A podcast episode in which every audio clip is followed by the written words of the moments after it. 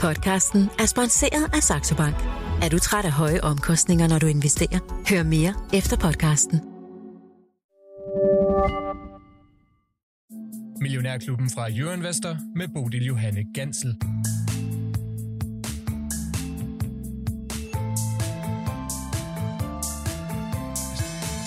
Grønt er godt for øjnene, men er det også godt for depotet? Det ser vi på i dag, hvor vi har fået besøg af Laurits Bak Sørensen. Godmorgen og velkommen til dig.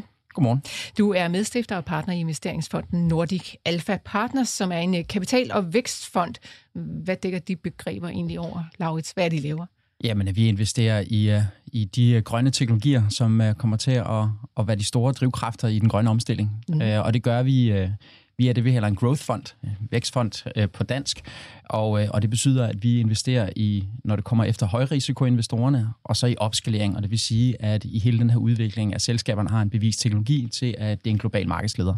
Og når jeg kigger ind på jeres hjemmeside, så kan jeg se, at I selv skriver, at jeres speciale er og det står på engelsk, så nu læser jeg lige op på engelsk. Creating, de-risking and managing the complexity of green technology, transformation and hypergrowth. Altså på dansk noget med at skabe og nedskalere risici og styre kompleksiteten af grøn teknologitransformation og hypervækst.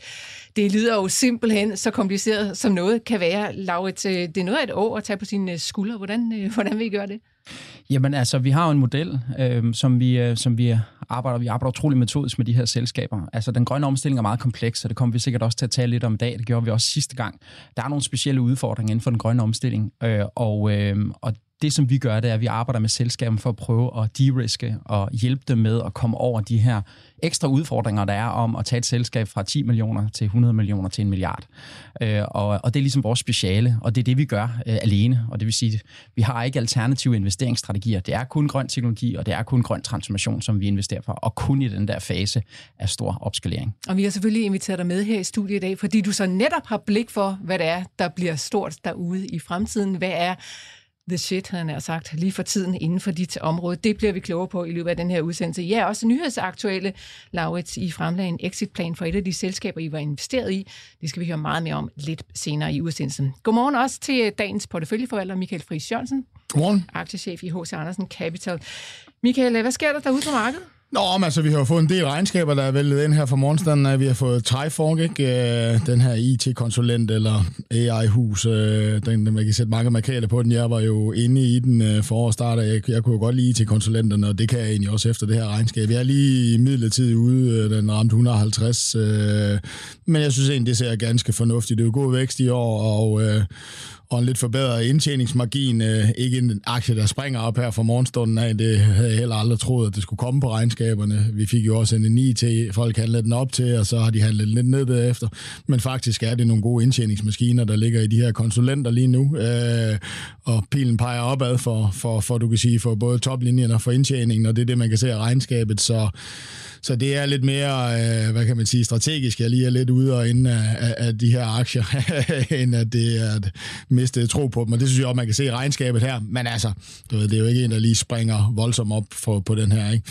Sydbank er den store vinder, ikke? Øh, hvor Jyske Bank, de er nogen, leverer nogenlunde de samme resultater af alle bankerne, så det, der er afgørende her, det er, hvor meget de udløjer, ikke? fordi det er derfor, vi ejer de her banker. Ikke? Og, og, og Jyske, det er ret banalt, ærligt Ja, det er ret banalt. Ikke? Nå, men, altså, det er jo med altså, gode indtjeningsmaskiner lige nu, og Sydbank, de vælger udløjet mere, end vi har forventet, og Jyske Bank øh, mindre i går, ikke? og det kan man ligesom se på aktiekursudviklingen. Sydbank stiger kraftigt på det, ikke? Øh, det fortæller også noget om ens tiltro til, til tingene osv. Og, og hvorfor skulle Sydbank, eller hvorfor skulle Jyske Bank have en større pengekasse?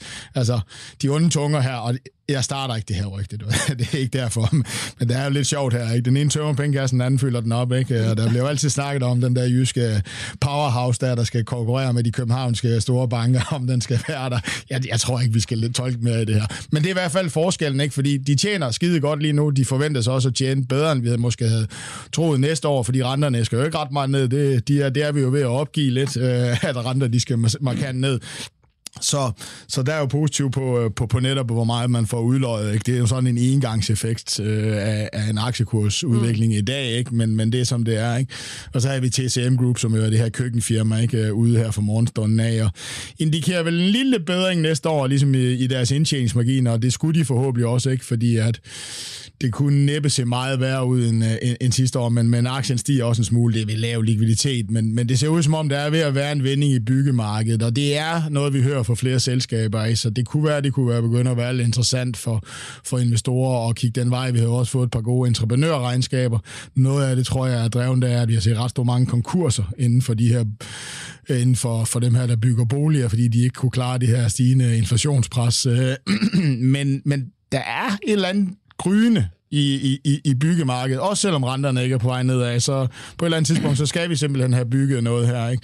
Mm. Så det ser også ud som om, at, at det er ikke sådan, jeg vælter ned over det, det, de udmeldinger, de her TCM Group har, men det er en bedring, okay. øh, og, og pilen peger op, altså det er måske det, investorerne reagerer på. Og så har vi jo Silan Pharma, som Ja, dagens som, højdespringer. Dagens højdespringer blandt de store aktier. Det skal vi jo til at kalde det nu. Det bliver svært. Det ja. er svært at vende sig til det der lille biotech-firma, der er ved at der er jo med de her data på, uh, på NAS jo, uh, og, og eventuelt fedme uh, ventende i foråret jo.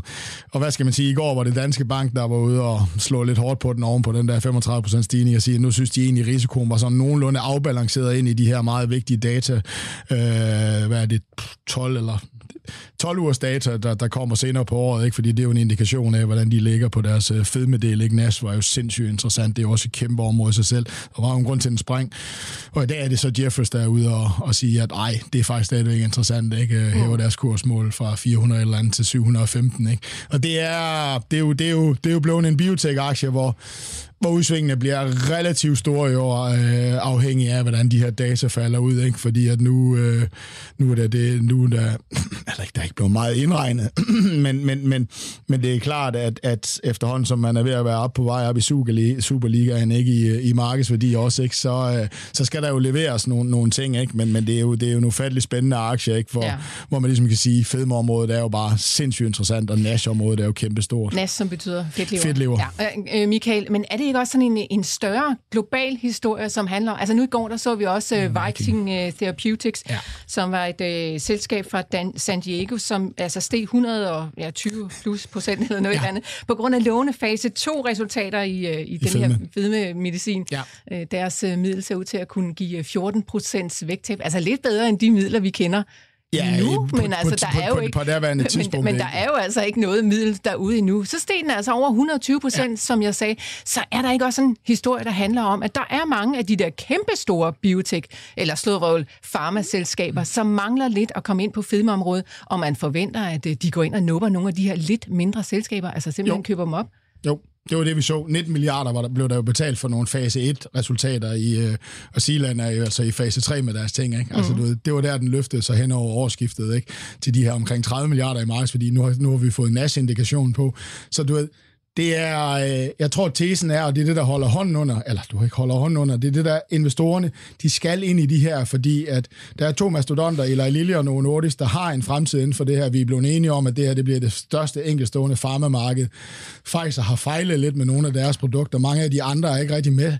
Har man ikke et diabetesområde, så er det rigtig svært at bygge det her op igen, øh, inden hos de her, ikke? fordi de har sat sig andre steder, kraft og sådan nogle ting, og hvis det her så bliver det nye store. Så jo, det er jo det, der, der ligesom holder hånden, eller ikke holder hånden under. Det er da også det, der gør, at når vi får de her data, så er vi villige til at værdisætte dem. Det er jo ikke sikkert, det, det er svært at komme på markedet, og man er det tredje produkt, man skal være meget bedre, men det er sådan set lige meget, fordi at har man noget, der, der virker, så er det meget, meget sandsynligt, at man bliver opkøbt i, i, i, i, i, i fremtiden, ikke? af de her mm. store, der skal ind på det her marked, og ikke kan komme det selv. Ikke? Så du ved, der er, der er altså, det jeg siger, der er der er substans bag ved de her stigninger ja. inden for de her selskaber. Og de store selskaber, der er vel også øh, en eller anden øh, grænse for, hvor meget organisk vækst de kan blive ved med at vise os? Jamen, jamen det, er jo, det er jo det her, når man, altså, man kan jo ligesom sige, at, at de store selskaber, de går jo i nogle retninger. Skal det være inden for gen, gen, genmedicin? Skal det være inden for kraft og sådan nogle ting, ikke? Og så ud af det blå, så er der jo lige pludselig dukket det her fedmemarked op, som lige pludselig bliver vurderet til at skal være 100 milliarder dollar stort i, uh, i 2030, ikke? Og der har, de ikke, der har de ikke gået i den retning. Og det er de jo nødt til at skifte den her retning, ikke? fordi ellers så, øh, så det, det kommer jo til at gå fra andre steder i, mm. i, i, i, i, i, i, i medicinmarkedet, ikke? Så, så, så de er jo nødt til at lave det her retningsskift. Nogen har noget, de prøver selv, men hvis de fejler der, jamen, så er det jo klart, at sådan nogen som Viking, Therapeutics eller, eller Silan Pharma, de kommer klart til at ligge i, i det her, i, i, i feltet af opkøbskandidater, og derfor kan man også sige, at der er substans bag ved det her. Hvis de her data bliver ved med at levere, ikke? så selvom vi godt ved, hvor svært det er, selvom man leverer gode data og får et produkt på markedet, og komme ud og konkurrere med nogle store, nogen der allerede har været på markedet, jamen så er der sandsynligvis værdi i de her produkter, ikke? fordi der er nogen, der skal købe sig vejen ind, ikke? Og, og derfor ser du jo også, at den falder, altså den viger altså ikke tilbage i Silan Pharma, selvom man sidder og kigger lidt på det der her mm. parabolske øh, opsving. Og det, var, det hele blev startet i december med det opkøb af et svejsisk selskab, du ved, der havde et fase 1-produkt til 19 milliarder. Ikke? Der var fortælling, okay, øh, det er, vi skal kigge på det her selskab, ikke? Vi har også Cooper derude med regnskab i dag, som er inden for, for fedmeområdet, og der kan du også sige, den blev så også lige pludselig rygtet, ikke? Øh, igen, kæmpe kursstigning. Gubra, ja. ja. Godt, så fik vi lige det på plads. Jeg ved ikke, hvad tickerkoden er, Michael, men øh, det kan være, du kan hjælpe os med det. Øh, jeg Nå, tror, hvis man men, øh, skriver i et felt, så... Viking hedder i hvert fald VKTX, hvis man synes, det er sjovt at gå ind og se på den øh, voldsomme stigning, der var i går. 120 plus procent øh, var øh, selskabet altså oppe i løbet af, af handlen. Det var en af de helt vilde heste. En anden ja. vild hest, der var i går, Michael, det var sådan set i eftermarkedet, men det var Beyond Meat. Ja steg 74 øh, procent på et, ja, hvad jeg vurderede til at være ikke en specielt godt Nej, det er rimelig dårligt regnskab. rimelig dårligt regnskab, men øh, deres guidance, den var øh, åbenbart noget, som investorerne var vilde med. De var også Nej, ude med en melding de... om, at de kommer med renere og sådan mere, jeg ved ikke, om man kan kalde det sunde produkter, men det er vel, det er vel lidt det, de har kæmpet med, at øh, nogle af deres produkter, som på en eller anden måde skulle virke, som om de var sundere, det er planteprotein, det er godt for alt muligt miljøet og for din krop, og hvad vil jeg, men altså ikke desto mindre indeholdt det er jo enormt mange e-numre og forarbejdede fødevareprocesser og dit og dat. Så hvor sundt er det, kunne man diskutere. Er det det, nej, det handler om nu, for at man skrive den? det er den klassiske, en shortet aktie, som så går ud og indikerer, at nu, nu, nu laver vi nogle kæmpe omkostningsbesparelser. Ikke? Sådan at du ved, at selvom de ikke vækster særlig meget, så begynder man måske at kunne spore en, en rejse til profitabilitet, og vi kommer ind på det her, ikke? altså kapital er begyndt at koste noget, ikke? så du ved, når du begynder at spotte de der transformative processer, ikke? Så, så du ved, vi kan ikke bare brænde penge af mere, altså du ved, vi kan ikke brænde penge af, som det var skidt, altså du ved, det øh, aktiemarkedet har spottet den her, ikke, ikke, ikke måske helt endnu, tror jeg, altså jeg tror ikke helt, vi har forstået, hvad de her renter, men det kommer vi lidt ind på, og derfor så går de jo ind på den her besparelsesøvelse som en af de her. Ikke? Og hvis du så har den her, hvor du har jo en aktie, der er fuldstændig shortet helt ned under du ved, gulvbrædderne, ikke? Øh, og de lige pludselig vender lidt rundt, fordi shorterne har jo kunne se, at I lykkes ikke, hvis I brænder penge af. Men hvis de lige pludselig begynder at gøre noget andet, ikke? og så ser du den her reaktion. Ikke? Men altså, så skal de jo så også til at bevise den her rejse. Så er shorterne, de har ligesom, de er blevet brændt lidt, men derfra så, så ser det faktisk lidt tungt ud for det her selskab, fordi deres guidance for næste år er ikke rigtig indikeret øh, vækst. Øh, og om de, jeg synes ikke, de nogensinde er lykkes med at skabe det her brand. Altså, du ved, og så kan jeg jo lige så godt bare stå og klappe nogle selleribøffer sammen og stikke dem ud. Nå, jamen, altså, du ved, øh, det, altså, det er jo globalt distributionssetup. Altså, så er vi jo inde i en fødevarebranche, der ikke har en skid marginer. Så skal man jo ikke stå og brænde milliarder af på at skabe et eller andet brand, vel? Altså, det har jeg stadigvæk det problem med aktien. Så, så der er kæmpemæssig udsving nu, og jeg synes, de bliver større og større, og det fortæller mig jo, at aktiemarkedet er ved at være lidt træt. Det er sindssygt svært ved at finde ud af, hvad vi skal, ikke? Øh, og derfor ser vi større og større, større udsving i, i, i, i tingene, ikke? Samtidig med, at vi netop fordi vi måske er ved at opgive de her rente, massive rentesænkninger, ikke? Mm. Øh, der, der, der kunne hjælpe den her type af selskaber, så kommer vi, så, så bliver markedet mere og mere udsvingsmæssigt. Så pisse sjovt, hvis man rammer den. Man skal også bare vide, at det kan også gå den anden vej. Mm. Okay, en sidste pind fra det store udland, Michael. Det er altså et nyt akronym ude på øh, den finansielle verden. Mm som vi skal til at vende os til at sige, ja. det har eksisteret et stykke tid, men jeg synes ikke, at der er så... Nu begynder flere og flere altså at nævne det, ja. og jeg tænker, det er på tide, vi også bringer det uh, til tors her i Millionærklubben. The Granolas ja. er det nye udtryk fra Goldman. Det er jo altså uh, øh, 11 aktier i Europa, som har stået for halvdelen af stigningen i Stock 600, og man begynder sådan at snakke om The Granolas i sådan lidt i samme boldgade, som vi har talt om Magnificent Seven igennem uh, ja. ganske lang tid. Det er altså kvalitetsaktier, som Goldman i hvert fald bondler i sådan en pulje, som de mener sådan kan være er det, som man skal holde øje med. I hvert fald er der noget om øh, markedsplacering, kvalitet, vækst, compounding, værdi og alt muligt andet inden for de her selskaber. Og når vi taler om granola, så handler det altså om GlaxoSmithKline, ja, det er jo selvfølgelig bogstaverne, GSK, Ja, det- ikke? jo. Det er Roche, det er ASML, det er Nestlé, Novartis, Novo Nordisk, L'Oreal, LVMH, AstraZeneca, SAP og Sanofi. Mm. Altså, de er alle sammen øh, aktier, som vi kender ganske godt her i klubben også. Michael, ja. giver det mening at sætte dem sammen i en eller anden form for Jamen, det er, jo, det, er jo, det er jo marketing. Altså Magnificent Seven, ikke? Altså, vi står jo her og snakker om dem, ikke? Altså, du ved, og nu, nu, nu er det også nogen, vi mærker i vores hverdag, Amazon og Tesla og alle de her, så, så fair enough, ikke? Men i Europa, der har vi jo måske ikke rigtig dem der. Så det er jo, det er jo marketing, ikke? Altså, og det, men det er jo igen for det her med, at, at markedet er blevet trukket enormt altså, skævt. Altså, det er ikke særlig bredt. Det er de her Magnificent Seven det er jo for at fortællingen om, at det faktisk også er tilfældet i Europa, ikke? Mm. at det er nogle få ting, der driver det. Ikke? Nu har vi fedme med vores egen Novo Nordisk. Hvis du skiller den ud, ikke? Altså, så er det jo en kæmpe drivkraft blandt dem her. Så har du jo luksusaktierne. Du har rigtig meget pharma, så du kan godt se, jeg er ret overbevist om, at Goldman kommer til at prøve at lave det her, øh, men det er bare ikke lige så interessant som Amazon og Tesla og, og Apple og det der vel at snakke om Roche og GSK. Men, men det er et godt tricks, det er et godt marketingtrick, og så tror jeg, jeg kan jo sige, at jeg har jo en jeg har jo et par stykker af de der aktier, så det er jo altid, jeg har jo ASML, øh, og jeg har SAP, og jeg har, hvad nu det hedder, jeg har Novo Nordisk, ikke? Øh, så, øh, så jeg har den ene, jeg synes, man skal have i farmasektoren, og så har jeg teknologidelen af, af, af den der, ikke? Så jeg synes, vi skal begynde at snakke lidt mere om det, fordi problemet er jo, at Europa bliver opfattet som sådan et totalt lavvækstområde, amerikansk højvækstområde, ikke? Men der er jo faktisk sådan, når du skiller nogle europæiske virksomheder ud, nogen, der faktisk vækster rigtig, rigtig højt. Det er mere kvalitet, end det er vækst, øh, så det er jo lidt om, hvad tror vi egentlig markedet, de, de foretrækker, men, men jeg synes absolut, vi skal begynde at snakke lidt mere om det begreb. Og nu har vi jo en dansker blandt dem, så skal vi ikke... Yeah. Det bliver ikke sidste gang, vi har hørt om Nej, det i det, det synes jeg faktisk ikke, vi skal. Det er onsdag i Millionærklubben. Jeg har besøg af Michael Friis Jørgensen og Laurits Bak Sørensen, og vi skal tale om grøn omstilling og hvad det er, der rører sig i lige præcis det felt. Og hvis du har spørgsmål til lige præcis den debat, så er du velkommen til at skrive til mig. Det foregår på sms'en 42 42 03 21. Husk at starte din besked med Mio.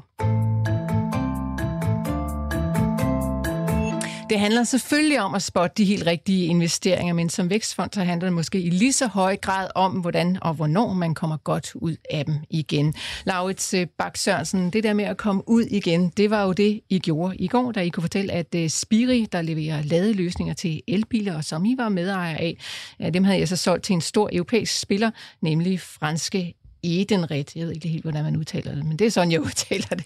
Det er et selskab, der er inden for betalingsløsninger. Hvad, hvad, øh, hvad var det for en dag for dig i går, Laurits? Nå, men det var super. Øhm, det er jo et rigtig godt eksempel på, øh, på det, som øh, mine investorer forventer, jeg gør. Øhm, det selskab var et selskab, som, øhm, som vi tog fra, at det var ganske ungt, en dansk spiller, og så, og så vækstede vi det med over 2.000 procent på tre år sammen med en helt fantastisk ledelse derude, øh, Tore og Torben, de to founders og, og en stærk managementgruppe, og, og fik taget selskabet fra at være en, en, øh, en lille dansk startup til at tydeligvis være den platform inden for elbilsrevolutionen, som, øh, som nok bliver den vindende. Øh, kundegruppen, som selskabet har taget ind, er de største spillere i verden inden for logistik, inden for, inden for retail, inden for hos- inden for hotelbranchen, og som i dag bruger den her platform til at rulle deres elbilsinfrastruktur ud i hele verden. Mm. Så det var en rigtig, rigtig fin rejse, og et også rigtig, rigtig godt afkast. Man kan jo læse lidt i de forskellige artikler, at, øh, at vi alle sammen er meget glade. Ja, I, kan jo, I er jo ikke ude at fortælle, hvor mange penge I har tjent på det. Det er fair nok, øh, det holder I for jer selv, men øh, man kunne i hvert fald læse i Capital Watch, at I havde 14 doblet jeres oprindelige investeringer. Jeg ved ikke, om det lyder meget sådan, øh, Det er- okay, i dine hører. Det er et meget, meget højt ende, øh, og ikke mindst også skal man huske, at der, der er jo ikke, det her det er jo en strategisk exit, og det vil sige, at den måde, som selskabet værdiansæt er i stor grad fremtidsperformance øh, i selskabet, og det vil sige, at der er nogle meget høje multipler forbundet med at lave sådan en exit. Selvom vi vokser selskabet rigtig, rigtig meget, øh, så er det jo stadig en lille spiller øh, i sådan en global kontekst, men, men når man kigger på, hvad der sker inden for de her transformationer, jamen så ser man jo vinderen tidligt. Og, øh, og der er ingen tvivl om, at når vi ser et selskab, som vokser med altså, to cifre tal måned for måned, siden vi gik ind, det vil sige hver eneste næste måned, der er det mere end 10% vækst, og du samtidig vinder de største kunder i verden. Øh, alene i Danmark, øh, så installerer de over øh, 1000 charger om måneden, altså oplader om, måneden, ikke? Og, og vinder over 60 procent af alle de udbud, der er hjemme til vores kommuner. Her i København vil du se Spire charger eller opladere næsten alle steder. Mm. Øh, så det var et selskab, som, som på ret kort tid havde udviklet sig til at, at, at tydeligvis være på vej til at blive den vindende platform inden for en meget, meget stor transformation. Og, og, så, og så besluttede vi at gå ud og finde ud af, om, om det kun var os, der havde det perspektiv og det syn på, på det, og det var det bestemt ikke. Mm. Der var meget stor interesse for det her selskab. Og, øh, og, er vi ude i sådan en uh, budkrig nærmest, nej, eller hvad? Det, det gør vi normalt ikke. Mm. Uh, det gør vi i hvert fald ikke sådan åbent. Det her, det er jo selskaber, så du vil ikke se os gå ud, som man kender fra de klassiske kapitalfonde og, og, og gå ud og sige, nu sælger vi det her selskab. Øh, det, gør, det sker meget mere stille. Øh, også fordi, at, øh, at vi er også meget opmærksom på, hvis vi ikke kan få den værdiansættelse, som, som vi forventer på nuværende tidspunkt, jamen så er det jo et fantastisk stærkt selskab. Jamen så investerer vi et år eller to mere, øh, og, og så exiter vi, vi selskab på det tidspunkt. Mm. Nå, Michael og jeg, men, men vi det er jo lidt interessant, ikke? fordi at, jeg, jeg tror, du står her og fortæller om den her, ikke? og så er der nogen, der har tænkt, jamen el-løsninger i den her infrastruktur, ikke? og så har de selvfølgelig købt det amerikanske ChargePoint, ikke? som har været 97 procent nede fra toppen. altså, så det fortæller jo også noget om, at, at selvom det har virket spændende, så skal man jo også have selskabet. Ikke? Og vi snakker jo meget om i USA, at lige nu der elbilsal, det er faldende, fordi at infrastrukturen ikke rigtig er der. Altså, så hvorfor går det så ikke for de her selskaber? Jeg ved ikke, om du har kigget på nogle af, af aktierne ude i, i, i det her felt, eller hvorfor, hvorfor I lige lykkes for, at det var jer, der, der lykkes med at lave et exit der, og, og dem, der har investeret i ChargePoint i USA, som, som er fuldstændig kørt midt over, og dine tanker om, at, at der måske også altså, kunne være nogle af de her, du ved, EV-lader, aktier og andre steder, at det kunne være interessant? Jamen altså, man kan sige, øh, hvis man kigger på selve transformationen, så er det jo... Øh, vi kan snakke lidt om de forskellige typer transformationer, når man forholder sig til inden for grøn omstilling. Men når man snakker om elektrificering af verden, så er det en værdikæde, der faktisk, man kan sige, jo ikke er modnet færdig, men faktisk på plads og hænger sammen. Du kan købe en elbil, du kan få købt en oplader, du har softwareinfrastruktur, du kan køre ned af af Øh, motorvej i Tyskland, og så kan du gå ind og få den opladt. Og det betyder, at man har ligesom besluttet, at det skal gå den vej, og så går det meget, meget, meget stærkt. Der er ligesom ikke rigtig nogen teknologibarriere længere. Nu er det ligesom at få markedet til at adoptere det, og det går meget, meget stærkt. Og når du så har et aktiv som Spiri, som går ind og vinder de største kunder i verden. Jeg kan bare sige det, da nu, nu har vi den største logistikspiller i verden. De kommer altså til at installere 370.000 charger. De bliver større end Danmark. Og når du så ser, at et lille selskab som Spire vinder de her kæmpe kunder, og det gør de foran ja, der er 50 spillere i den industri, men hele tiden slår alle de andre, jamen så har du nok karakteristikaen af en, af en vinder her. Og så er det mm. rigtigt, alle køberne kom jo også med alle de fine aktieanalyser, og kunne ikke forstå, for vi vil have så mange penge, og nu ChargePoint og alle de andre noterede aktier, de, var, de handlede til en brøkdel af, hvad vi forventede. Men, men der må man sige, at, øh, at det, det, det handler det utrolig meget om, hvor, hvor hurtigt udvikler sig. Så er der en anden parameter, der er meget, meget vigtig inden for grøn omstilling, og der har verden jo virkelig ændret sig de sidste halvanden år selskabet er meget kapitaleffektivt, og det vil sige, at vi er på vej mod at være cash positiv. Du sagde det før. Mm. Der er mange aktiver øh, inden, for, inden for den her transformation, som brænder absurd mange penge. Og det undrer mig faktisk meget med den her exit-proces. Vi havde rigtig mange store spillere. De sagde det rigtig tydeligt. En af de ting, de godt kunne lide ved Spire, det var faktisk, at vi brændte næsten ingen kapital, og faktisk var på vej mod at blive, kunne betale vores lønninger allerede i slutningen af i år. Og jeg tror, der er meget lidt appetit, og det så vi også med exiten til Tesla øh, sidste år, der er meget lidt appetit lige nu for de store industrielle giganter, der køber sig ind i de her områder for selskaber, som, som brænder rigtig, rigtig mange penge. Så det er helt sikkert en, en rigtig, rigtig stor ekstra faktor i også øh, den, øh, den høje værdi, vi fik for, for det selskab. Mm. Men Laura, til Michael og jeg vil joke lidt, øh, da du kom ind om, at du nok kom i limousine her til morgen og poppe champagne på, på, på bagsædet med den handel, som du fik uh, gjort i går. Men uh, nogen, der sikkert ikke har kørt i limousine og poppe champagne, det er investorerne i uh, køberselskabet, altså det franske selskab Edenred. Uh, aktien den faldt i hvert fald 5% på den her nyhed. Du havde faktisk forventet, at den ville stige på den. Altså, hvad, hvad havde du mistolket? Ja, altså for det første er jeg jo ikke aktieekspert. Jeg er god til at investere i selskaber og, udvikle det, det, det rigtig hurtigt i omsætning, men altså, øh, der må være en meget stor forventning til det her selskab. Altså bare lige lidt omkring deres øh, finansielle kopier. De lancerede den her, det her opkøb lige før de annoncerede deres, øh, øh, meldte deres regnskab ud. Og der havde de altså vokset 31 procent på EBITDA og rammer over en milliard euro i EBITDA. Det har markedet åbenbart synes var for lavt øh, i forhold til deres forventninger. Øh, så, så, øh, så på den øh, mærkelig grund så faldt. Jeg havde regnet med, at det her ville være noget, som var en stor nyhed for dem, og, og man kan sige, hvis du er inden for øh, betalingsservice, og de arbejder med benzinkort og, den, og så går hårdt ind i at købe en platform, der gør, at du nu kan også få adgang til, til den kæmpe store øh, betalingsstrøm, der er forbundet med elektrificering, det havde jeg regnet med, at markedet vil, vil reagere lidt mere positivt. Nu har vi ikke fået aktier som en del af dealen, øh, så, øh, så det betyder ikke så meget for os.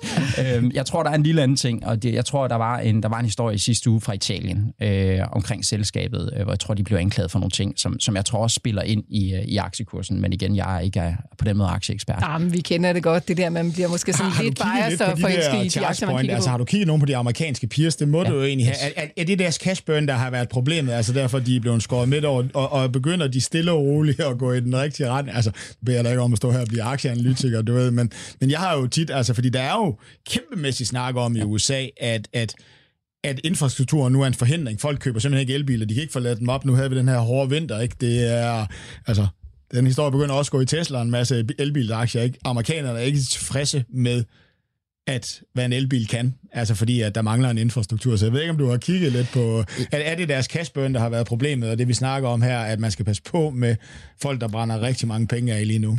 Altså, der, der er to grunde, øh, der helt, som jeg er helt ret overbevist om er grundene. Den ene ting, man skal huske, når man arbejder med transformationer, altså en, den grønne transformation er ikke bare sådan en lineær transformation. Øh, hvis man tager øh, den her elektrificering, det der ofte sker i den tidlige del af transformationen, det er dem, der kan levere øh, hardware-infrastrukturen, og dem, der kan binde ting sammen, der bliver vinderne. Og, øh, og det er fordi, det ofte er svært i de her værdikæder. Mm. Og så har du øh, meget høj værdi af de selskaber, som kan komme med en oplader, og rent faktisk er i stand til at sætte den sammen og få den til at virke. Det marked, det, det bliver hurtigt commodity, altså meget nemt. Og, og øh, jeg snakkede med en af Spiers helt store kunder omkring øh, hardwaren, og så spurgte de, går de ind i det marked? Og så sagde, så sagde hende her chefen direkte til mig, vi går altså ikke ind i et noget marked, hvor enhver kineser med en loddekolbe er en konkurrent. Okay. Og, og det sagde hun quote on quote, og, øhm, og det der selvfølgelig er pointen med det er, at så, når transformationen udvikler sig, så kan vi lige godt bygge en, en, øh, en, en charger, altså en oplader. Det er faktisk ret nemt. Og så er der ikke særlig meget innovation på den front. Og så kommer der en ny vinder, og det er ofte softwarespillerne, eller dem, som rent faktisk kan få værdi ud af de her platforme. Og det er meget tydeligt, hvis du kigger på rigtig mange af de aktier. En anden meget, meget stor spiller er den spanske øh, Wallbox, mm. som øh, var dobbelt unicorn, altså over 15 millioner værd, det de gik på børsen over i New York. 5 milliarder, ikke? Ja, ja var de helt, nåede helt op på 5 milliarder øh, dollar. Øh, og, øh, nej, 5 milliarder danske. Nej, de tror, de var mere. Jeg tror, det var, var de 15 milliarder. Ja, okay. Jeg tror, det var 2 milliarder i, øh, dollars, øh, de, de var på. Og det, der jo sker, det er, at du får svært ved at tjene penge, når du leverer noget jern, som der er 50 andre, der også kan levere. Og når så en stor global spiller skal købe 300.000 af dem, så kan de altså godt finde ud af at presse dem her under øh, gulvbrædderen og så tjener de ikke penge.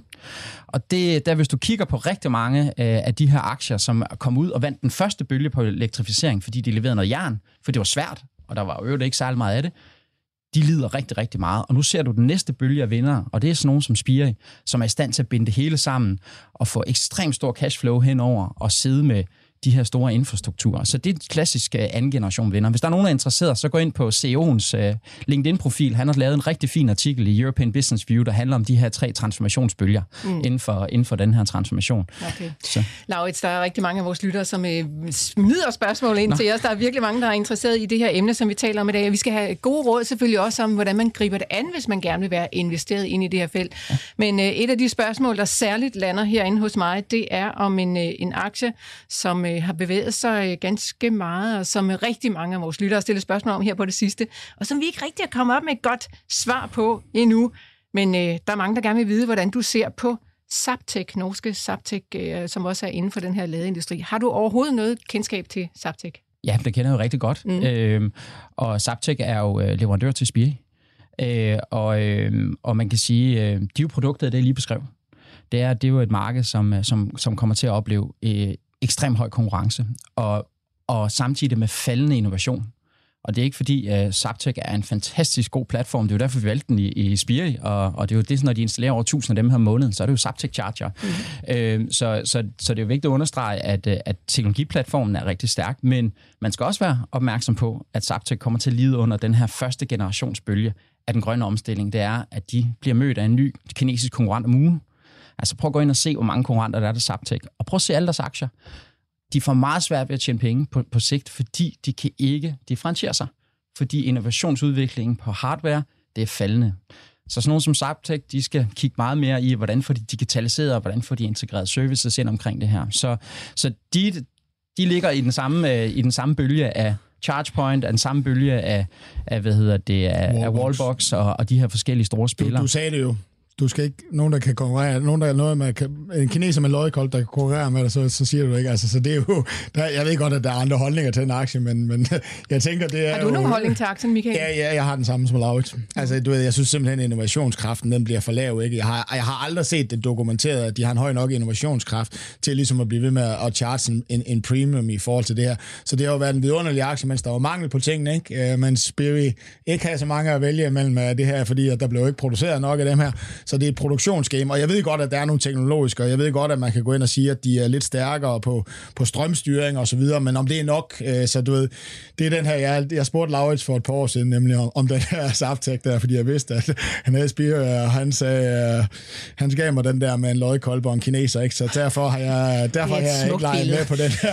okay, jamen øh, så lad os høre præcis et par gode råd til, hvordan man finder ud af, hvad der er godt og hvad der er skidt, når man står med friske penge, og man gerne vil investere ind i den her verden, øh, Laurits. Kan du give os det? Ja, altså, man kan sige, øh, hvis jeg skal dele det op, så, så ser vi ligesom sådan tre under, øh, underdele af den grønne omstilling, hvor man så kan putte de forskellige transformationer ind i. Man skal jo huske, at den grønne omstilling jo består af rigtig mange ting. Det er jo energiomlægning, det er recycling, det er jamen, elektrificering. Det er jo de underliggende kræfter i den grønne omstilling. Og hvis jeg sådan skal kigge på det, så, så betragter vi ligesom de her forskellige transformationer i tre forskellige øh, kasser. På den ene side, så arbejder man med den side, som, hvor værdikæden ligesom er på plads, og man har besluttet, at det her det er noget på tværs, som rigtig mange aktører kommer til at agere i, og her synes jeg, at elektrificering, den her e-mobilitet, er et rigtig godt eksempel for os konsumer. Nu har vi ikke snakket industri endnu. Men den del, øh, den har vi nok besluttet bliver rigtig stor, og, og det kan vi også se på den efterspørgsel, og man kan også se på dem, der leverer ind i det her. Der skal man så bare lige være opmærksom på de her innovationsbølger, om at det ikke er den samme vinder af den første bølge til den anden til den tredje bølge så har vi, øh, så har vi de steder, hvor at, øh, at, øh, at man ligesom skal lave markedet træk selv, altså inden for automatisering. Vi har for eksempel sidste gang, der snakkede vi 3D-print. Øh, der var jeg meget optimistisk omkring det her. Øh, det er en branche, der er ramt rigtig hårdt af renteudvikling, fordi 3D-print handler jo rigtig meget om at, at tage det her ind i stor industriel skala. Og det er en platform, som på nuværende tidspunkt ikke er sådan generelt accepteret som din kerneproduktionsplatform i industrien. Og når du så oplever høje renter og turbulens i markedet, jamen så har vi jo oplevet lidt, så de store spillere, ah, så venter vi lige et år eller to, før vi bygger den der store 3D-printfabrik, for den er ikke ligesom kritisk for os.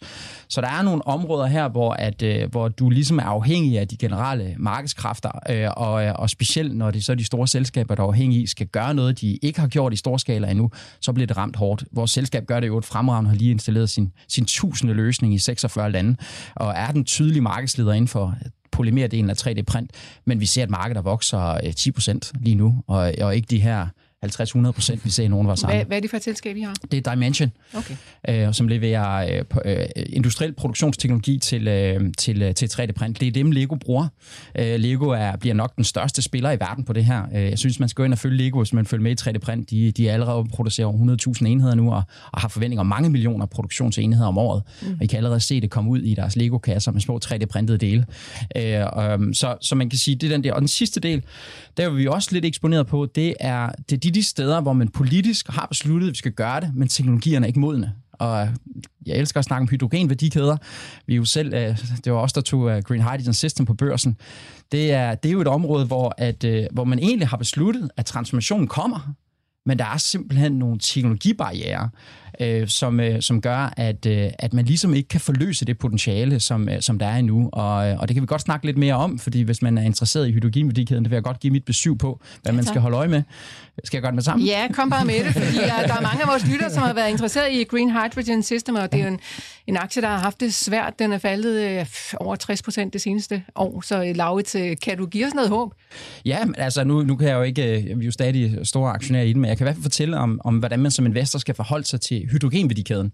Hvis jeg lige tager det, jeg sagde først, øh, den, den politiske lyst, og, og hvor vigtigt bliver øh, hydrogen, og det der Power to X, altså det at tage strøm og producere et hydrogen, som er grønt, altså øh, decarbonized, altså øh, CO2-neutral, øh, og, og hvor, hvor meget interesse er der det er uændret. Faktisk er det stigende. Man regner med, at øh, 20 procent af vores 2050-mål i verden skal være øh, grønt hydrogen.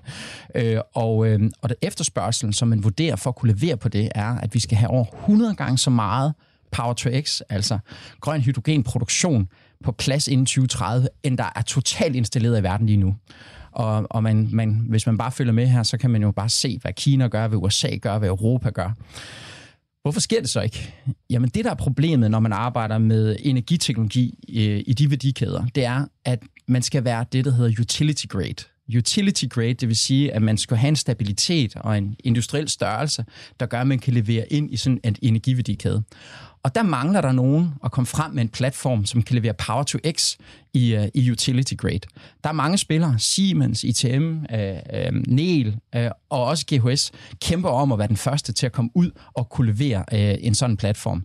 Og uh, nu så vi lavede jo en emission her i uh, sidste sommer uh, og for at rejse penge, og der var meget snak om den her X-serie, uh, som gik ud i, i test uh, i anden halvår sidste år. Det er jo Green Hydrogen Systems forsøg på at komme ud med en utility-grade platform. Nu er det jo meget spændende. Der var nok ikke længe, for der kommer feedback tilbage, om, om den test gik positivt. Hvis den gik positivt, jamen så har du så faktisk en platform, som kan levere den her ekstremt store demand. Og, og det kan godt være, at Siemens kommer først, det kan være, at ITM kommer først, men, men det er det, man skal huske som investor, at når det så sker, jamen så har den teknologi eller den virksomhed en stor, stor konkurrencefordel, for den kan faktisk levere det, som der er efterspørgsel for i verden. Og den efterspørgsel er der allerede. Man skal jo bare lige huske på, at, at, at du, du siger godt nok technology one winner. En del af casen i, i, i Green Hydrogen System er jo også, at når efterspørgselen er så stor, så er det jo kun én teknologi, der nødvendigvis vinder. Jeg er enig om, at vi skal have løst, at, at, at hvad nu det hedder, at at vi er der teknologisk, ikke? Altså, du ved, jeg tror, der hvor mange er gået fejl, og det er jo, man kan jo prøve at se den grønne hydrogen ETF, kan man jo bare se den, ikke? Den er også 80% nede, og amerikanerne har lavet enorme støtteordninger til det her plug og de her ting, falder alligevel, fordi det er det her med cash burn lige nu, og teknologien, der ikke er blevet helt øh, klar lige nu. Så du ved, og normalt så bør den der politiske hånd, den, den, den hjælper dig jo lidt som investor ved at tage noget teknologisk risici, ikke? men den har bare, den har ikke øh, lige mm. været her, men, men, men, men det er jo, der, der er ikke nogen tvivl om, at både USA, øh, Asien og øh, Europa, de, de vil grøn hydrogen, ikke? Altså, du ved, så det er, teknolo- det er teknologiske okay. skift, der mangler. De her træk lige vejret et øjeblik, så smider jeg lige sådan en her ind.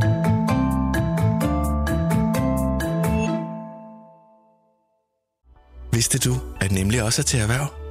Så i stedet for at bruge tid på at købe ind til møder og frokost, kan du lade os klare det.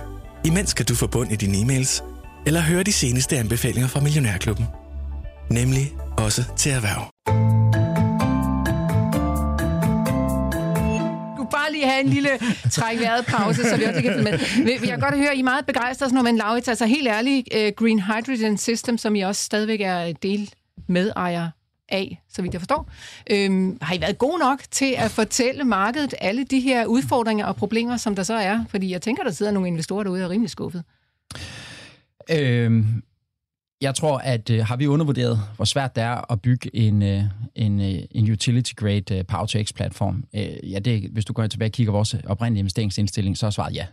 Øh, det, det har taget længere tid, øh, og det har også kostet flere penge. Øh, og så, så man kan sige på den måde, så, øh, så, så har vi ikke været gode nok til at, at, at forudsige præcis, hvor hurtigt det her vil gå, øh, og hvor svært det er, og hvor mange penge det kræver. Øh, så, så på den anden side skal vi også huske, at vi, der var en anden tid tilbage i 2021. Øh, hvis man gerne vil holde sådan et selskab på danske hænder, øh, selskabet har vi jo rejst over 2 milliarder til. Vi har skabt snart 400 grønne jobs. Øh, hvis man gerne vil, som lille land som Danmark, eller som europæisk land, indgå i, i stor grøn energiomlægning, jamen, så skal der også rigtig, rigtig mange penge til. Og, øh, og der, var, der var børsen den eneste mulighed for os. Alternativ for os ville være at, at sælge selskabet, og, og så ville Danmark miste den, den teknologiposition. Og det er jo dejligt, og også beundringsværdigt, men altså her i studiet, der kærer vi os om øh, afkast på aktien Så øh, hvor langt skal vi ud i fremtiden, før der begynder at ske en vending sådan for alvor, tror du? Men altså, som jeg sagde før, øh, det er jo ikke fordi, der mangler efterspørgsel på, på Power to X øh, i den her værdikæde. Øh, og, øh, og hvis uh, den her X-serie den kommer til at virke, øh, og, som nu er ude i test, jamen så vil du jo se, øh, at selskabet vil, øh, vil lige pludselig komme i en rigtig, rigtig stærk position til at kunne levere det, det meget, meget stort øh, efterspørgsel, der er på det her i verden. Så, øh, så jeg skal jo ikke sidde og... Ja, Nej, så rent faktuelt, Michael, så står, du, øh, rent faktuelt står den jo og bliver testet op i det her Green, øh, Skive Præcis. Green Lab. Den har været oppe og køre i cirka et halvt års tid. De har fået den første forhånds til godkendelse på at vil købe et system, ikke? så vi har ikke fået adgang til dataene endnu, og jeg tror også, man er påpasselig med at give for mange data, fordi det her, det er jo en, det er også en flereårig proces, som ligesom siger, den virker, men vi skal lige have den op fra 60 til 80, eller Er det et udtryk for interesse fra din side, Michael? Hvad siger du? Er det et udtryk for interesse fra din side? Nej, det er et udtryk for din kunde. så jeg er Ah, okay. godt inde i casen. Øh, så jeg er rimelig godt inde i casen. Mm. Og ja, nej, vi har, har vi været gode nok til at forklare det? Jeg synes, selskabet har prøvet, at det er, at, at, du ved, at folk har fokuseret meget på, at man har skuffet på de her sælger de her A-series og, og store op- og nedjusteringer og et stort cash burn. Og, og det, er, det har sgu været straffet. Lad os bare slå det fast, at, at markedet er jo vendt rundt. Men, men folk skal lige forstå, at, at når de sådan guider og nedjusterer og opjusterer osv. på salget af A-series, altså casen ligger på X-serien. Altså det, det er den, du skal følge. Det er den nyhedsstrøm, du, du skal følge. Det er super dejligt, at man får solgt nogle A-series, fordi det giver jo erfaring, og det giver jo produktionskapacitet og de her ting til at gøre det. Men det er X-serien, der er afgørende, og det er nu, det begynder. Og så er det jo Lars, der slår i hovedet om, det var nu, den skulle have været på børsen. Men altså, du ved, øh, det, det har han jo egentlig forklaret, hvorfor, hvorfor det muligvis vil være. Men, men, men det er sådan, det er øh, Okay, i, i den altså her. på en eller anden måde er I begge to en lille bit smule bias. Kan vi godt uh, til Jo, vi er øh, lidt biased. Det skal man passe der, på med. Der, hvor Ja. jeg, der, hvor jeg ikke er bias, det er, om hydrogen bliver, bliver stort. Øh, det, det er helt sikkert, at, øh, at, øh, at verden har besluttet, at, øh, at grøn hydrogenproduktion er, er en væsentlig del af, af, at vi når det her net zero i 2050. Måske lige et perspektiv mere, hvis man kigger ind i, øh, i, øh, i hydrogenværdikæden. Øh, vi kigger også på brændselsceller. Øh, og, og det er også bare så folk er, er opmærksom på den generelle kompleksitet. Det man skal huske med, med grøn øh, energitransformation, det er den værdikæde. Der er mange afhængigheder af hinanden. Og det første er, at vi skal have noget grønt hydrogen. Jamen, så skal vi også kunne distribuere det. Øh, vi kigger meget på brændselsceller, og brændselsceller begynder nu faktisk at, at have høj kvalitet, altså i deres output performance og, og også i deres kost. Men en af disse bekymringer, som vi har haft, og grund til, at vi ikke er gået ind i brændselsceller endnu, det er, at der er jo ikke noget grønt hydrogen. Og hele pointen med en brændselscelle er, at du skal have en, en logistikinfrastruktur, der gør, at du kan få noget grøn hydrogen ind, ind i din brændselscelle. Og, og det er nogle af de afhængigheder, som en investor man skal være man påpasselig på. Så hvis man hører et selskab sige, at nu har vi en, en brændselscelle, og den er, har den oppetid, og, og det output og den effektivitet, så bare lige husk, at den indgår i en værdikæde, hvor den har behov for at få noget grøn hydrogen. Og, og det er jo så den bølge, der skal komme nu. Øhm, så, så der er nogle afhængigheder, når man investerer i grønne teknologier, som man skal være opmærksom på, for at det faktisk bliver adopteret som, øh, som, som, som, som, som anerkendt på tværs af en hel værdikæde. Og, der, Og det er, jo, det er jo noget af det, der er rigtig svært som, som investor. Det er det her med enablers. Ikke? Altså, hvorfor bliver AI-bølgen så stor lige nu? Det, vores fremskridt lavede vi i 2018, 2016 snakkede alle folk om det. Jeg lavede min første investering, ikke? den er så gået konkurs, ikke? fordi det var lige tidligt nok i, ind i AI-verdenen. Ikke? Men lige pludselig så var enablerne. Vi, vi fik hurtigt nok mikrochip, øh, vi fik ny teknologi, vi fik... Øh, og så fordi, at vi begynder at interessere os for, det er jo så fordi ChatGPT gennembrød mod. Men det, det er jo mere for at sige det her. Altså, og nu har vi jo grøn hydrogen, ikke? Der er jo 100 taxier, der holdt stille i København, fordi de kører grøn hydrogen, og så lukkede den tankstation dernede, der ligger ude, ude på Amager tæt ved mig. Altså, du ved, altså, det, det, er, det, det, det er bare det her med, når det er komplekse systemer, så skal man prøve at, at, at dæmpe sin hvor man synes, det her det er spændende. Og kæft, det lyder spændende, det her selskab. Man skal forstå de her sådan lidt, jamen er, er, er systemerne klar, ikke? Altså det, det er det, det, det, lidt af det her råd, og det kræver selvfølgelig meget af, af en investor, ikke? Men det kræver det som regel lidt, at man kan godt bare løbe med på en bølge og synes, det her selskab, det lyder rigtig spændende, men når man skal måle de her grønne teknologier, lad være med at brænde for mange penge af, og have en relativt nem indgang. Altså, du ved, pas ind i de nuværende verdener. Altså, hvis du kan finde de to ting, ikke? Altså, du ved, øh, så har du en god investering. Alle de andre steder, jamen der er du tidlig på den, og der tager du højere risici, ikke? Ja. Og det er jo det, I øh, lever af, havde jeg nær sagt, Laurits, at finde, hvad det er, der øh, bliver det store ude i fremtiden. Du vil sige noget? Ja, det jeg vil sige, det er, at øh, jeg, jeg faktisk øh, introducerer, at vi det er rigtigt, det er super svært, men vi arbejder faktisk med DTU om at lancere en, øh, en, en uddannelse til, til investorer, til bestyrelsesmedlemmer, som, øh, som netop skal gå ned og, og give forståelse om de her forskellige værdikæder, men også faktisk, vi kommer ud med en bog fra Nordic Alphas side omkring vores, hele vores value creation apparat, altså den måde, hvor vi kan spotte de her vinder af, af den grønne transformation, og hele det metodeværk, altså vores såkaldte playbook, som det hedder i kapitalfondsverdenen, det kommer vi ud med som bog, og kombination med de modeller, kombination med den her indsigt i de her værdikæder, der er vi faktisk i gang med at arbejde med arkitektur, om at lave en uddannelse. Hvis der er nogen, der synes, det er spændende at, at blive eksperter, både i hvordan man, man skalerer de her selskaber, men samtidig også en forståelse i de, de ekstreme dynamikker, der er omkring de her værdikæder, jamen så, så gå ind og link op med mig øh, på, øh, på, på LinkedIn, så, så vil der meget snart komme noget information ud omkring det her. Klimmerne. Lav, til vores lytter også meget interesseret i, hvad I sådan øh, ikke investere ind i. Og jeg ved ikke, om det her kunne være en af de ting, men øh, Søren han spørger i hvert fald, hører carbon capture med til Green Tech, og er det noget, som Laurits Bak Sørensen investerer i? Altså, det er jo et super spørgsmål, øh, og, og svaret er, øh, at vi er jo en growth-fond. Og det vil sige, at når vi går ind i selskaberne, øh, Spire fra 1 til 19 lande, Wyferian vi solgt til Tesla fra 1 til 33 lande, det er vi nødt til at gøre på fri markedsvilkår. Vi er nødt til at kunne ringe til nogle kunder, og så sælge nogle produkter til dem. Og, øh, og det skal gøres uden, at vi har politisk velvilje øh, bag os. Selvfølgelig bliver vi jo trukket jo af, af rigtig mange af de ting, der sker omkring øh, øh, den politiske støtte til den grønne omstilling. Men, men samlet set skal vi have etableret øh, markeder, som vi kan gå ind i. Når man kigger på carbon capture, så øh, er det jo ikke rigtig ligesom sådan et frit marked. Øh, det er fordi, man har besluttet, at man vil betale nogle penge for at at, at pumpe et ton CO2 et eller andet sted hen og suge det ud af luften. Og det er jo et kunstigt skabt marked. Øh, og øh, hvis man vælger at investere i det her, der er jo meget snak om det. Jeg tror lige, de vil ansætte 10.000 mennesker i England for at indgå i den her værdikæde. Et, et selskab som Enios øh, arbejder meget aktivt med at, at få det her op. Der var en stor announcement sidste år. Men man som investor skal man altså være meget varsom om, at det er et kunstigt skabt marked. Altså for 50 år siden var der jo ikke nogen, der vidste, hvad det her var. Og nu er man bare besluttet lige pludselig at tillægge høj værdi til noget CO2, man pumper ned i jorden. Som, som man som investor, vi er jo meget opmærksom på, på den del. Vi kommer ikke til at røre det, øh, øh, fordi at vi, det tør vi simpelthen ikke. Øh, vi er nødt til, igen, som jeg sagde før, at kunne, kunne have fri markedskræfter til, at, til at, at, at drive vores forretninger på. Så hvis noget ellers lyder godt derude, men I øh, får fornemmelsen af, at det simpelthen er ved at blive øh, sprøjtet til med subsidier eller andet, så trækker I jer? Ja, det gør vi. Øh, vi, vi kan ikke... Øh, altså, vi investerer jo ret hårdt i ekspansion i vores selskaber. De, øh, igen, selskabsspire er gået fra 8-10 mand til, til 120 mand på, på, på 11 kvartaler. Ikke? Øh, hvis vi lige pludselig oplever politisk modvind, jamen, så går vi jo konkurs. Mm. Øh, fordi man lige pludselig ikke synes, det, det var interessant at, at gå ned ad den sti. Og der, der, der, er vi, der er vi altså meget, meget varsomme som investor. Men der er altså også masser af muligheder derude, og igen, den her uddannelse, øh, som jeg snakker om før, den handler om at spotte det her, de frimarkedskræfter. Altså det er for det hedder economic sustainability. Nu, nu kender jeg ikke det danske ord for det, men economic sustainability er faktisk en beskrivelse af grøn omstilling på frimarkedsvilkår. Og der er masser af potentiale derude. Øh, det så sagt, så er der jo masser skub på, at vi skal have carbon capture, og, og der kan, kan der være fantastiske investeringsmuligheder. Det tror jeg bestemt, der er.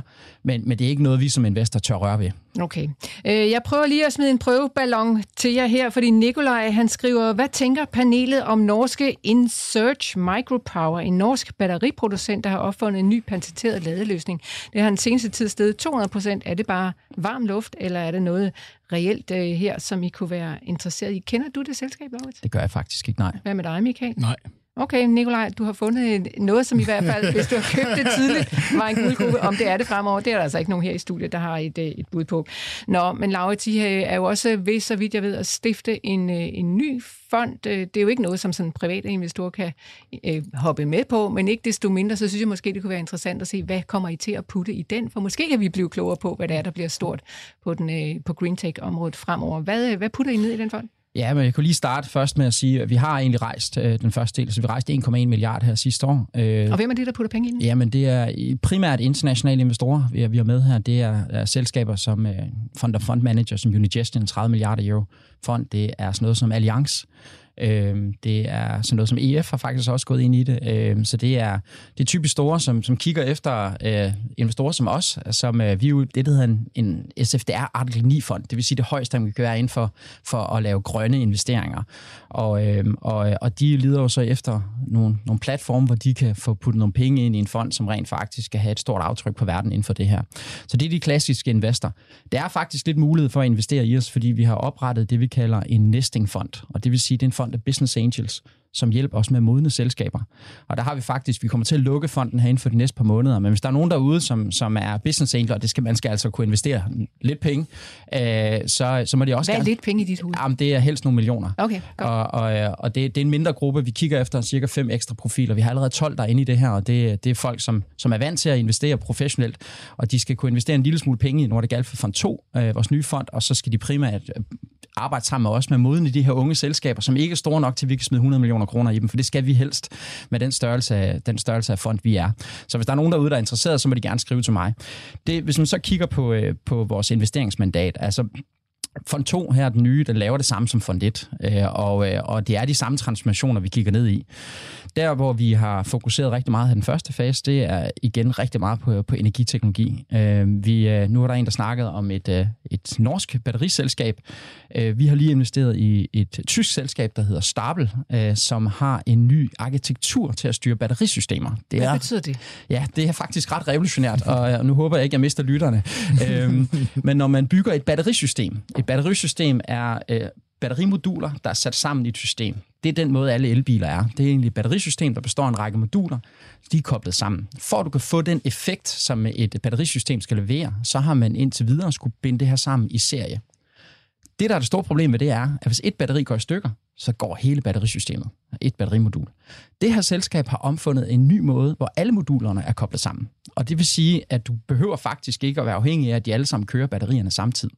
Og det åbner op for en rigtig, rigtig fin mulighed, for det betyder faktisk, at selskabet kan tage genbrugsbatterier fra elbiler, som kommer tilbage. Og sådan en brugt elbil, den har faktisk 70-80% øh, batterieffektivitet tilbage på sine batterier. Så kan du tage de batterier, sætte det sammen på den her nye arkitektur, og så kan du faktisk levere et batterisystem, som er markant billigere end et helt nyt batterisystem, men også mere effektiv og højere oppetid. Ja, det er ikke et batterisystem til biler, det er jo til, hvis du har solceller stående på ja, taget, præcis. eller du har nødgeneratorer og alle de her ting. Ikke? Yes. Ja, ja. Og, og det er jo en vigtig del af den grønne omstilling, det er, at vi får øh, både sikret de her store affaldsstrømme, der kommer af den, og på den anden side også sikre, at vi får øh, meget kosteffektive batterisystemer. Så øh, på sigt regner vi selvfølgelig med, at det er den nye måde, man bygger biler.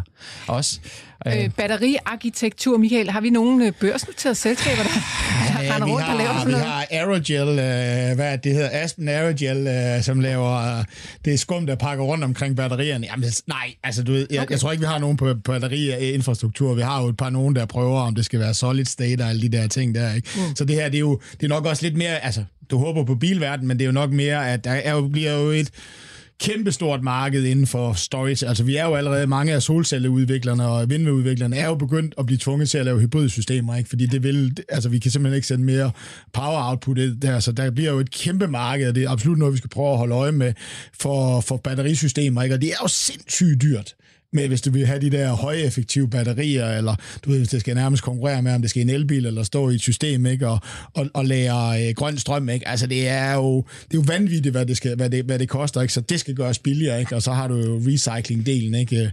Nordvolt, de kører jo lidt med, at de vil knuse det på deres fabrikker og bygge et nyt batteri, så dem kommer vi jo til at konkurrere lidt med, men nej. Okay, om, så er der altså lidt, man Så recycling-elementet på batterisiden, det, det, det ser rigtig interessant ud. Børsnoteret øh, tommer, du ved, der laver separation. Det er mit bud lige nu. Der er en recycling ETF, ikke? Men, men Ah, ja. Jeg kan sgu ikke lige finde en, øh, en, en, en der svarer til, til Laurits.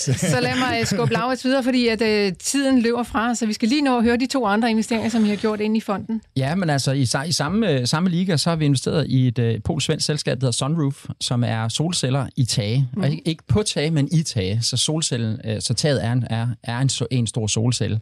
Og det, det er jo apropos, øh, øh, jo indgår øh, også i, i, den her, i den her omlægning af vores energi øh, grid. Øh, det, som er interessant ved, ved den del, er, at der har du virkelig stor regulatorisk øh, støtte. Altså, der er tale om i Frankrig, at man gør det lovpligtigt at, at, at kun bygge bygninger med, med solceller på. Og værdien af det er, øh, ret vigtig for vores energiomlægning. Altså en ting er at producere noget strøm ud i Østersøen, og så få det ind til Aarhus. Men hvis nu alle tagene kunne producere energien om dagen, og vi så havde nogle øh, effektive batterisystemer, som vi kunne lægge strømmen ud i, og så kan vi, vi bruge det til at, at levere vores, vores energi. Så har du ikke det store behov for logistikinfrastrukturen, øh, som, som er meget vigtig for at kunne lave grøn omstilling. Så det, det er et meget, meget spændende selskab øh, at blive kåret af World Economic Forum som et af 20 teknologipionerer her i 2023. Øh, og det sidste selskab, det, øh, det indgår i, øh, i, øh, i det, der hedder bygningsteknologi.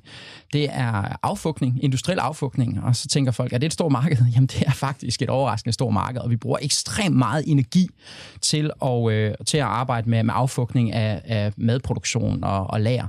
Øh, og, øh, og der har de en helt ny teknologi, der gør, at de er i stand til at gøre det langt, langt mere energieffektivt, og derved også meget, meget billigere. Altså en enkelt af deres industrielle løsninger fjerner 140 megawatt. Så det er øh, virkelig noget, der kommer til at have en stor, stor impact. Hvis du og hvor havde i fundet det selskab? Det er et svensk selskab ja, okay. til, til, til huse i Stockholm. Så I øhm, er selvfølgelig ude i hele verden, når I skal lede ja, efter potentielle investeringer? Vores nye, øh, vores nye fond, den, øh, den øh, fokuserer på, på DAC, eller på, på Tyskland primært, og så på, på Norden. Øh, vi har ikke lavet en dansk investering endnu, det håber vi snart at gøre. Øh, der er rigtig mange spændende grønne selskaber på vej frem. Og hvis man ikke kan finde øh, spændende selskaber selv der i den der verden, du beskæftiger dig med, Laurits, det er jo lidt svært at investere i de der selskaber, der ikke er børsnoteret, så er der altså også gode ting ude på børsen. I hvert fald, hvis man er Siland Pharma investor her i dag, så har man det sikkert meget godt. Aktien op med over 4 procent. Michael Friis, ellers er der meget godt humør derude, sådan nogenlunde der. Ja, du ved, vi, øh, vi holder egentlig humøret rimelig højt på aktiemarkedet, på trods af at renterne, vi opgiver de der renter, og det er jo fordi, at det ser jo faktisk ud til, at den økonomiske vækst måske ikke bliver så slem i år. Ikke? Så, så humøret er stadigvæk det kan, højt. Det kan godt gå godt, fear of, stadigvæk. Der er fear of missing out, og det virker jo indtil det ikke virker mere. Det gør det. Vi sætter et øh, punktum der for dagens udgave af Millionærklubben. Tusind tak til Michael Friis Jørgensen og til Laurits Bak Sørensen, der var med fra Nordic Alpha Partners. Tak til Jens Marot, der stod for teknikken, og tak til jer, der lyttede med derude.